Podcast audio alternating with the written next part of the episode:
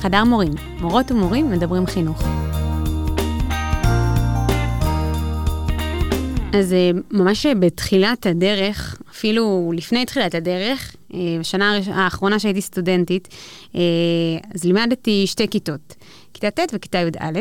כיתה י"א הייתה מדהימה, היה לנו חיבור מעולה, היה כיף. כיתה ט', לפני תחילת שנה, אחד המחנכים בשכבה אמר לי, תקשיבי, תצפי שחודשיים ראשונים את לא תוכלי להוציא מילה מהפה. אני הערתי לעצמי, די, אני תותחית, זה, בטוח, בטוח אני אצליח לשבות אותם בקסמיי. והוא צדק ממש, אפילו יותר מזה. היה לי, היה לי סיוט עם הכיתה, הם לא ספרו אותי, באמת השקעתי מכל הבחינות, עם כריזמה ועם מתודות ועם גיוון ועם הכל, והם פשוט ירקו עליי בפרצוף. וזאת הייתה חוויה מתמשכת של כישלון. ו... והיה איזשהו שלב שהמנחה שלי באה לצפות בי. ואז ככה, כחלק מהעיבוד, רצתה להציע לי אולי דברים נוספים לנסות. אמרתי לה, תקשיבי, די. כאילו, אין, אין לי יותר כוחות, אני פשוט רוצה לסיים את השנה המסויטת הזאת אה, ולהיפרד מהכיתה הזאת. בוא נגיד, הדבר היחיד שהחזיק אותי באותה שנה באמת היו י"א. היה לי נוח לברוח אליהם. ידעתי שיש לי כיתה אחת, אני נאחזת בה. אני יודעת שאני מורה טובה כי יש לי כיתה שהולך לי בה טוב, ואני, ואני בורחת מה, מההתמודדות, ופשוט לא היה לי חשק להיכנס לכיתה. ובסוף שנה, שלחתי למחנכות של הכיתה מייל, עם ככה, לקראת איזו ישיבה פדגוגית, וכתבתי להם שאני ממש מרגישה שנכשלתי עם הכיתה. ו... כן ידעתי כבר אז לכתוב, שאני לא, לא יוצאת מרוסקת מהשנה, אני, אני לומדת. והכישלון שלי זה, ש, זה שוויתרתי. שלא הצלחתי להתעקש לראות את הטוב אה, בתלמידים האלה ולנסות להוציא מזה את המקסימום. והכישלון הזה מאוד מאוד מלווה אותי בצורה בונה מאז. כי כל כיתה שאני פוגשת שאין לי, שבשלב מסוים אין לי כוח להיכנס אליהם, אני אומרת לעצמי, לא, יעל, את לא נותנת להם להיות הכיתת ט' uh, החוזרת שלך, ואת תעשי הכל כדי שהחוויה תהיה אחרת, כי אם את תיכנסי בחוויה כזאת לכיתה, אז, אז באמת שום דבר לא יקרה. אז מסיפור שלך על uh, כישלון, ושנשמע שלמדת ממנו לא מעט, אנחנו בעצם הולכים לדבר היום על כישלונות. אנחנו הולכים uh, לדבר קצת על מורים שחווים כישלון כל הזמן כחלק מהמקצוע, על תלמידים שאולי אנחנו לא מאפשרים להם מספיק להיכשל, או שיותר מדי אנחנו מכשילים אותם. אה, ובכלל, מה, מה החשיבות של כישלון במקצוע הזה, בחיים האלה. אז אה, יאללה, צא לדרך.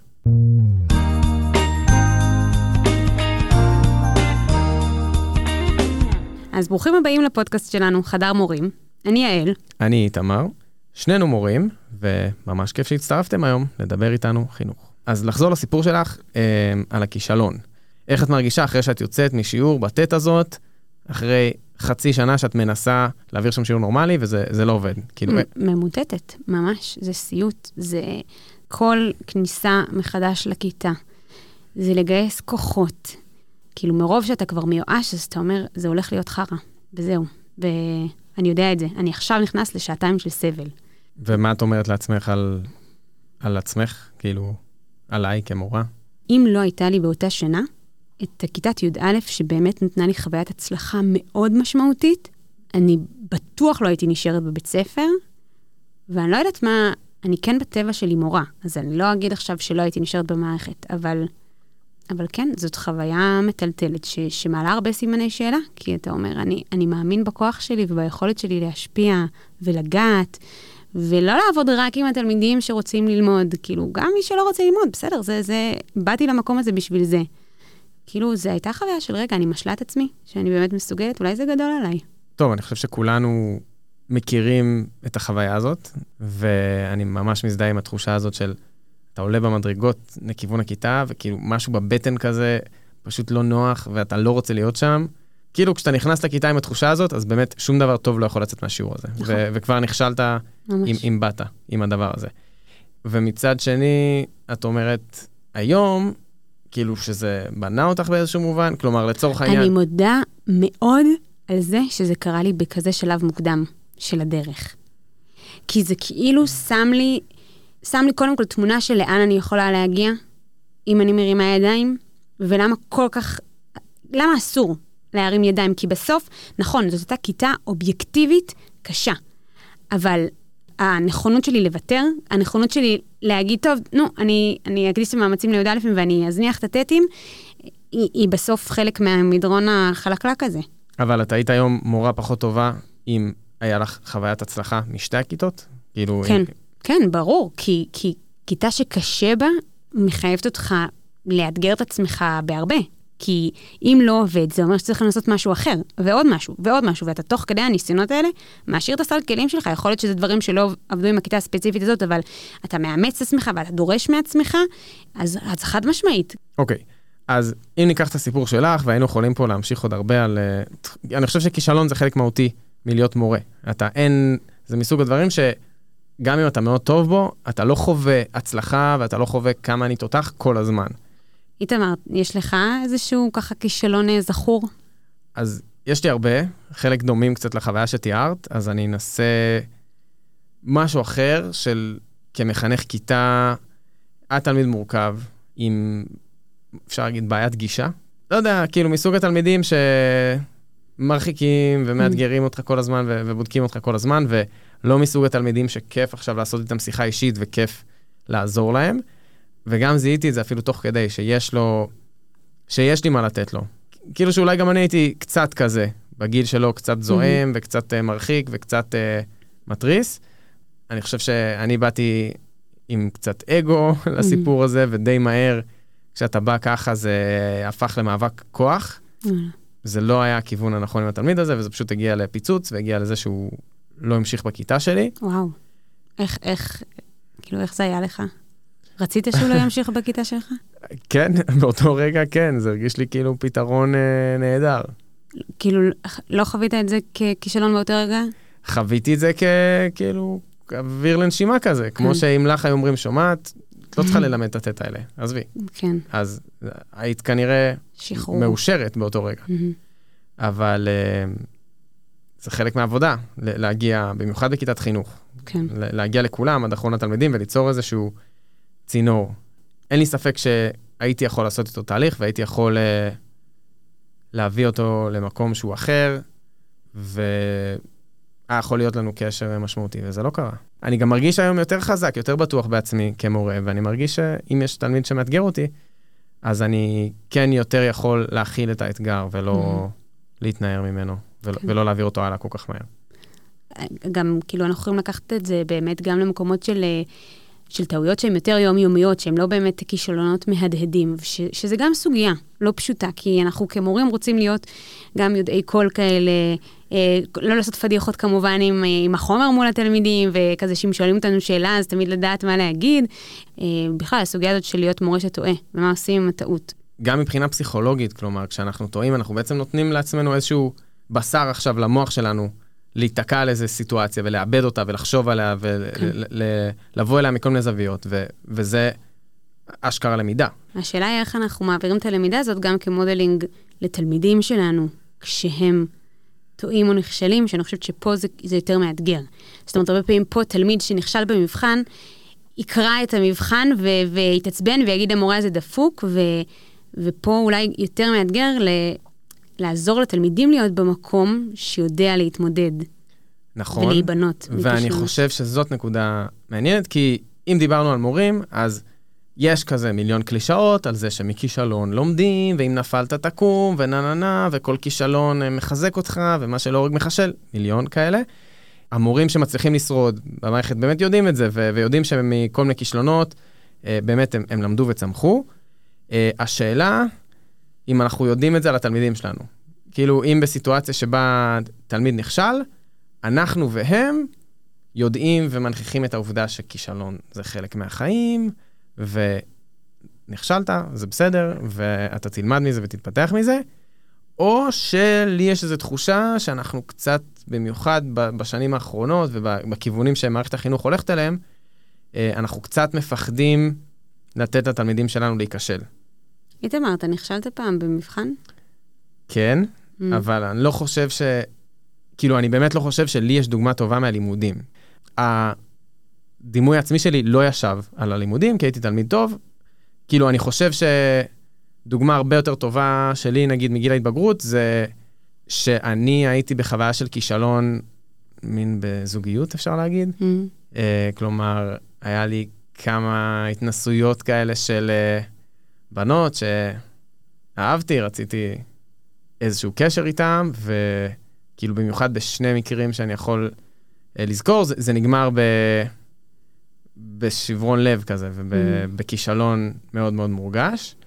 וזה נגיד מאוד השפיע על הדימוי העצמי שלי mm. בהקשר הזה. כלומר, זה גרם לי להרגיש שאני לא טוב בתחומים האלה, ואני יוצא מהתחומים האלה ממש. כאילו, אמרתי לעצמי, אוקיי, אני לא מתעסק, אני, אני לא מנסה בכלל. אני לא כזה, אני לא טוב בזה, אני לא טוב בזוגיות, אני לא טוב בלדבר mm. עם, אה, עם בנות וכו' וכו', וממש, כן היו כל מיני עניינים, אבל לא הבאתי את עצמי ולא פתחתי את עצמי לפגיעות ו- ולא נכנסתי לקשר שהוא באמת אוהב ואינטימי המון שנים. Mm-hmm. כאילו, אם צריך להביא כישלון שמבחינתי היה מהותי, בשבילי בגיל ההתבגרות זה זה. שזה, שזה בסוף אה, באמת משהו ש, שהוא משפיע בצורה דרמטית, וברור ש, שכאילו צריך אה, עיבוד, אבל אם אני נגיד לוקחת את זה למקום, אפילו בחזרה רגע לבית ספר, אני שנאתי מתמטיקה, ממש, ממש ממש. סבלתי מזה, הייתי עושה שיעורי בית בוכה ולא מבינה את המורה, ו... ו- ובשלב מסוים אמרתי, יאללה, מעניין את התחת שלי, כאילו, אני לא הולכת, ל- אני לא צריכה חמש יחידות לכלום וזה, אני יורדת לארבע יחידות, כאילו, שימות העולם. וסבבה, וכאילו, לא חוויתי את זה כשום דבר שקשור ל... כאילו, בחרתי, בחרתי שלא מפריע לי לעשות את הוויתור הזה ולא מפריע לי להיכשל. ופה אני חושבת שגם השאלה, נגיד כשאנחנו מדברים סביב אפילו הבגרויות. הרבה פעמים אנחנו מסיימים נגיד בגרות, אמ, ואז המורים בתחושה קשה שהייתה בגרות לא הוגנת, בגרות מכשילה, ואז הרבה פעמים יש איזו אמירה, כאילו מהדרגים הגבוהים, לא, כולם חייבים להצליח בבגרות, הבגרות לא נועדה כדי שכולם יצליחו, ו, ומאוד קשה לי עם האמירה הזאת. כן. כאילו, כי זאת אמירה שאומרת בהגדרה, יהיו תלמידים ש... שישברו בתהליך, שישקיעו וינסו וייכשלו. אבל דרך אחרת לראות את זה, זה אם נגיד נחשוב על מערכת של פעם, מערכת יותר שמרנית ופחות, בוא נגיד, רגישה, כמו שהיא היום, אז חלק באמת מהתפקיד של מערכת החינוך זה סוג של למיין ולסנן. אמ, להגיד מי האנשים שיש להם יכולות אקדמיות שעברו איזשהו סף מסוים, ומי האנשים שלא. ו- ולכוון את כולם לכיוון המתאים, כאילו זה, זאת האמת הברוטלית על מערכת החינוך, לפחות כפי שהייתה לא יודע. והיום אנחנו בכיוונים אחרים, והיום אנחנו כאילו רוצים שגם התלמידים המוחלשים, יהיה להם עתיד מובטח טוב יותר. אוקיי, okay, אז האם זה אומר שאף אחד לא צריך לקבל ציון נכשל בבגרות? כאילו, בשביל שהתעודת בגרות תהיה שווה משהו. אז, אז צריך שיהיו כאלה שייכשלו, כי אחרת אין משמעות למאיות של מי שכן משיג מאיות. נכון, אבל פה, את יודעת מה? יצאנו לדיון קצת רחב, כאילו כן. ככלל מערכת החינוך, האם צריך שיהיה נכשלים. אני שואל על, על, על תלמיד ספציפי. כאילו, כן. האם יש ערך בתלמיד שפתח את התעודה, פתח את המבחן האחרון שמאוד חשוב שהיה לו, פתח את הציון שלו בבגרות, וכתוב לו שם שקיבלת 27, נכשלת. כן. א', יש לזה ממש משמעות, וזה הרבה פעמים כלי. ולפעמים, כשאני בונה מבחן, אם אני שואלת את עצמי מה המטרות של המבחן, ולפעמים המטרה יכולה להיות אה, לאפס רגע את הכיתה. ושתלמידים מסוימים שחושבים שהם יכולים להבריז מכל השיעורים, יבינו שיש משמעות למה שקורה בכיתה, למשל. ואז הנכשל פה הוא יהיה כלי חינוכי, אבל כי הוא חלק מתהליך. וגם הנכשל הזה בתעודה, הוא לא סוף פסוק. הוא חלק מתהליך שבו אנחנו נעשה עיבוד עם התלמיד ואנחנו נגיד, אוקיי, רגע, בוא נסתכל עכשיו על המצב. אז מה עושים אחרת? יהיה לי הרבה יותר קשה אם נכשל שהוא בסוף תהליך.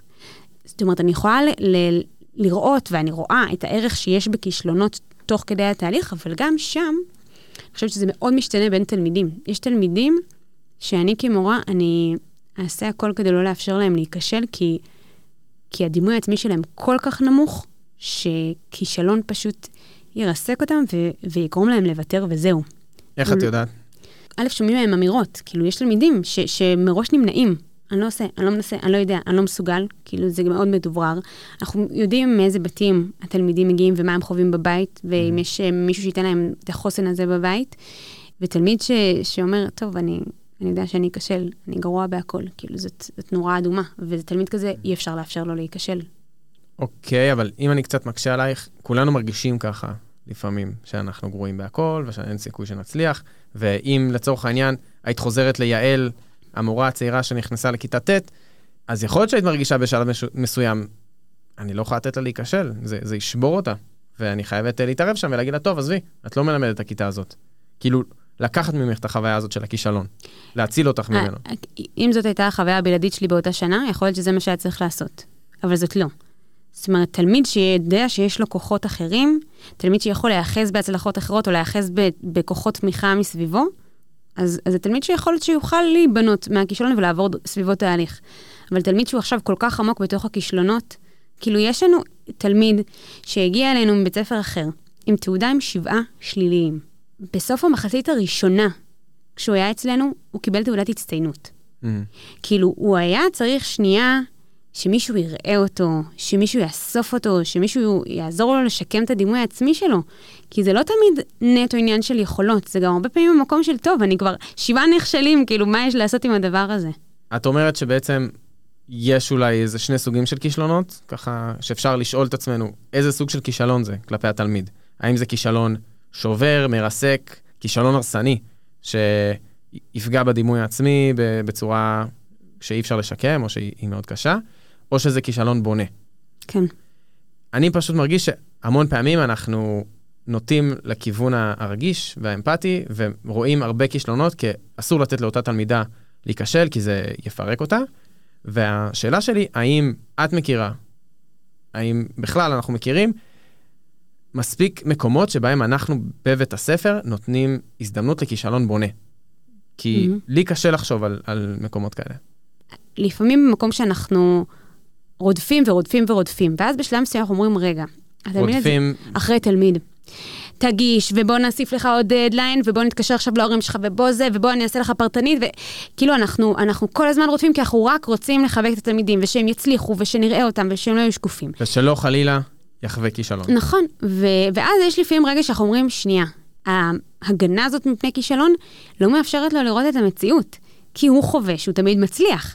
הוא לא תמיד מבין שהוא מצליח כי כולם עושים בשבילו את העבודה וכולם דוחפים אותו. אין לו איך להבין את זה, אם אנחנו עוטפים אותו ככה, וזה נכון. גם הורים שעוטפים ככה. נכון. ו- וזאת בעיה דווקא מאוד, אני חושב שתיארת יפה, איזשהו סימפטום שקורה בכל כיתה, בכל בית ספר, זה משהו מאוד מאוד נפוץ. כן. שאנחנו, שוב, נורא נורא רוצים שהתלמידים יצליחו, נורא נורא מפחדים שהם יחוו כישלון, אה, לא יודעים איך הם יתמודדו עם זה, וכתוצאה, אני חושב ש... הרבה תלמידים לא יודעים לחוות כישלון. כן. ו- ואני חושב שזה בעיה. כי הם רגילים שתמיד תהיה עוד הזדמנות, אני חושבת שזה עניין חזק. כאילו, לי כמורה מאוד חשוב לשדר להם, נגיד, תלמידים שלי הרבה פעמים נכנסים לסטרס במבחן, ואז אני אומרת להם, די, אתם מכירים אותי. אתם יודעים שיהיה בסדר. כאילו, גם אם לא תצליחו, בואו עכשיו תיתנו את כל מה שיש לכם. דרך אגב, אני אומרת להם, אם אתם מגישים לי מבחן ריק, אין הזדמנות לתקן. אבל אם אתם עובדים עכשיו, אתם יושבים את כל ה-45 דקות האלה, ועובדים ונותנים את כל מה שיש לכם, וזה לא יהיה מספיק, אנחנו נמצא את הדרך לתקן. אבל אתם צריכים לתת את הכל בשביל זה, והם יודעים את זה, ואני באמת תמיד מאפשרת, בין אם זה יהיה לעשות מועד ב', או עבודת תיקון, או שיהיה לזה משקל פחות גדול בהמשך. אבל חשוב לי כאילו לתת להם את התמיכה הזאת, ואתה צודק שכאילו מהצד השני, רגע, בעולם האמיתי, אין הזדמנות שנייה בהמון המון דברים. אה, היה לי ויכוח על זה, מישהי אחרת אמרה, מה, בעולם האמיתי, כל דבר יש הזדמנות שנייה. מה, כאילו, לא יודע, התגרשת, תתחתן שוב, כאילו... אבל אני, אני יותר נוטה אלייך, כלומר, יש אירועים שאנחנו צריכים להביא את עצמנו 100% ולא יהיה עוד צ'אנס לאותו אירוע באותה הזדמנות. כלומר, אנחנו מרגישים שכישלון הוא כן חוויה בעלת ערך, ואני מרגיש שאנחנו לא יודעים, אולי המערכת לא בנויה, לתת חוויה משמעותית של כישלון. אני נגיד בסוף מבחן, שמה לתלמידים משוב, ואני מבקש מהם שיכתבו איך היה לי המבחן, האם אני מרגיש שמיציתי את היכולות שלי או לא, ולמה. יפה. ואז לפעמים אומרים לא, כי לא למדתי, כי לא הקשבתי בשיעורים. וזאת הדרך שלי רגע לעשות שנייה עבודה של רפלקציה על הכישלון. אני יודע שהיה לי מבחן דפוק, אבל אני יודע שהכוח הוא אצלי. עכשיו, הם אף פעם לא כותבים, אחרי מבחן גרוע, כן. כאילו מיציתי את היכולות שלי. הם מבינים שיש להם יכולות, גם אם הדימוי העצמי שלהם נמוך, הם מבינים שמשהו פה לא עבד עד הסוף. ו- וכן, והם יצטרכו תזכורת, זאת אומרת, זה לא שהמשוב הזה מספיק בשביל שפעם הבאה הם באמת יזכרו ללמוד במבחן, אבל אז יהיה השיח שלי מולם, להגיד, רגע, אנחנו לא חוזרים לכישלון הזה, הפעם אנחנו רוצים להביא את כל מה שיש לך. אז בוא, אז אתה צריך, אז, אז מה אנחנו עושים אחרת? כן. וכשהם יוצאים מאיתנו, כשהם יוצאים מהמערכת, בסדר? אחרי שלוש שנים, לא יודע, סיימו י"ב, והם כל פעם עשו איתך מבחנים כאלה. השאלה שלי, אם הם יוצאים לעולם עם תחושה של אני מסוגל. אתה ו- מרגיש כמור, כמורה, כמחנך, ש, שאתה מקנה, שאתה מצליח לא, להקנות את לא, התחושה? לא, מהמם. לא, אני לא מרגיש שזה משהו שאנחנו מסוגלים לעשות מהמם. במערכת. אני מרגיש ש... סתם לדוגמה, כשהייתי ב... מנה... רכז כזה בתנועת נוער, אז אני מרגיש שאתה הרבה יותר יכול להעביר את התחושה הזאת. אני, אז אני דווקא, אני חושבת שבאמת זה מאוד חזק סביב מבחנים. כי במבחן כאילו יש בו משהו מגייס. נכון. ואז הרבה פעמים אני יודעת שבמבחן הזה אני הולכת כאילו לעשות עבודה עם התלמיד הזה. ואז יש לי תלמידים שבאמת כל שנה יכולים לא לעבוד וזה, ולא להאמין בעצמם, ואז אני יושבת במבחן. הוא אומר לי, לא יודע, לא יודע, יודע מה? אוקיי, בוא תתחיל, תתחיל את שאלה 2. יאללה, בוא תפתח את התנ"ך עכשיו. ואז, אוקיי, בוא תקרא. עכשיו, יכול להיות שאני אתווך, אני לא אגלה את התשובה, אבל יכול להיות שאני אתווך, שאני קצת זה, ואז, תוך כדי אני אגיד לו, הנה, אז אתה יודע, אז אין דבר כזה. כאילו, אז אתה יודע, אל תגיד לי, אני לא יודע. לי זה מאוד מאוד חשוב. עכשיו, יכול להיות שהדבר הזה הוא הרבה יותר בפרונט אצל תלמידים שאנחנו מבינים שאנחנו צריכים לבנות להם תחושת מסוגלות, כי לא בהכרח יעבדו על זה איתם במקומות אחרים. זאת אומרת, אולי דווקא כי אתה עובד עם חבר'ה שכאילו אתה יודע שהם בתנועת נוער והם בכל המקומות האחרים, אז אתה אומר, זה לא בהכרח המקום שלי כמורה, הם יסתדרו גם בלעדיי, ויכול להיות שדווקא המקומות ש...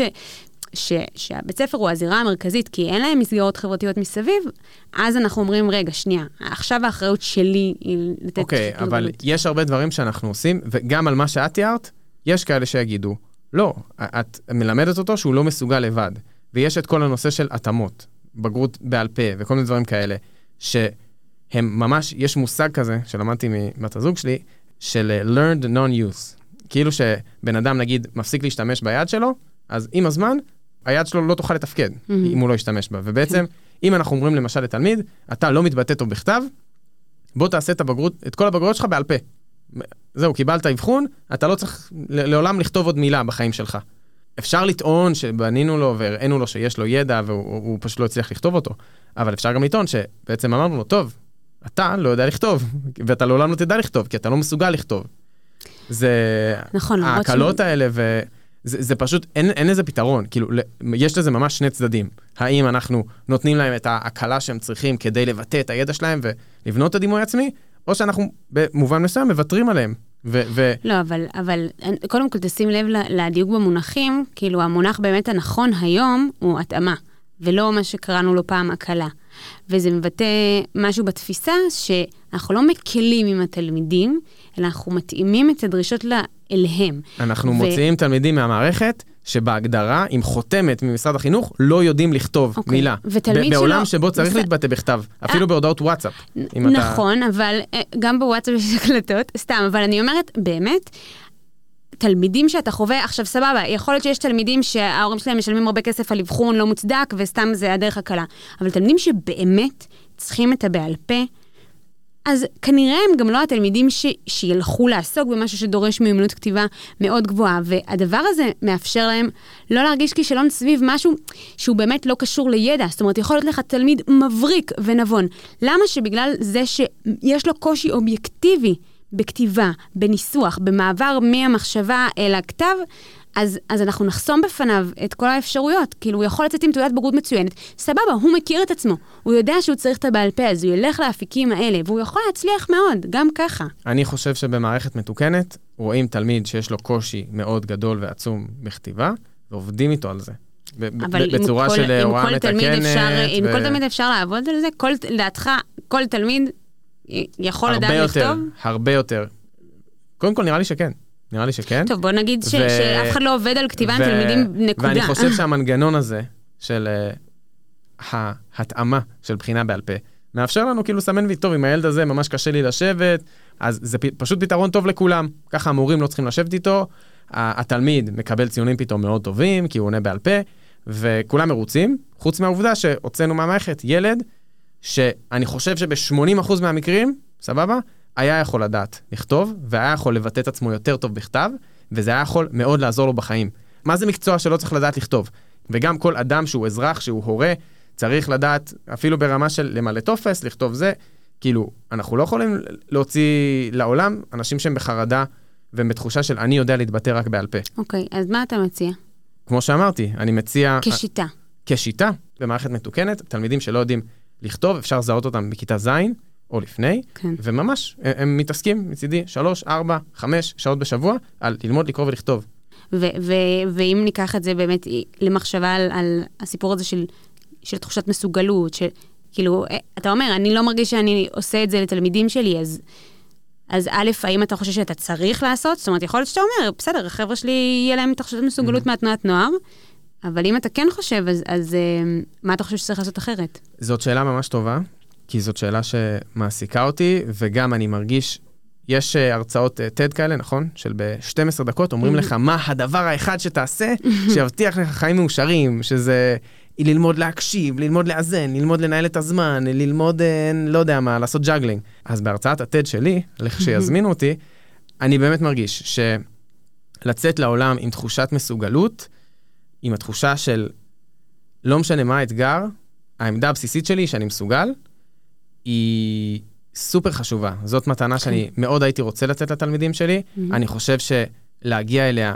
הדרך לשם עוברת בהמון כישלונות ובהמון עשייה, אגב. יכול להיות שאין לנו, כאילו, אני חושב על פרויקטים, אני חושב על יוזמות, זה דברים שאין לנו כל כך איך לתת להם מספיק מקום בבית ספר.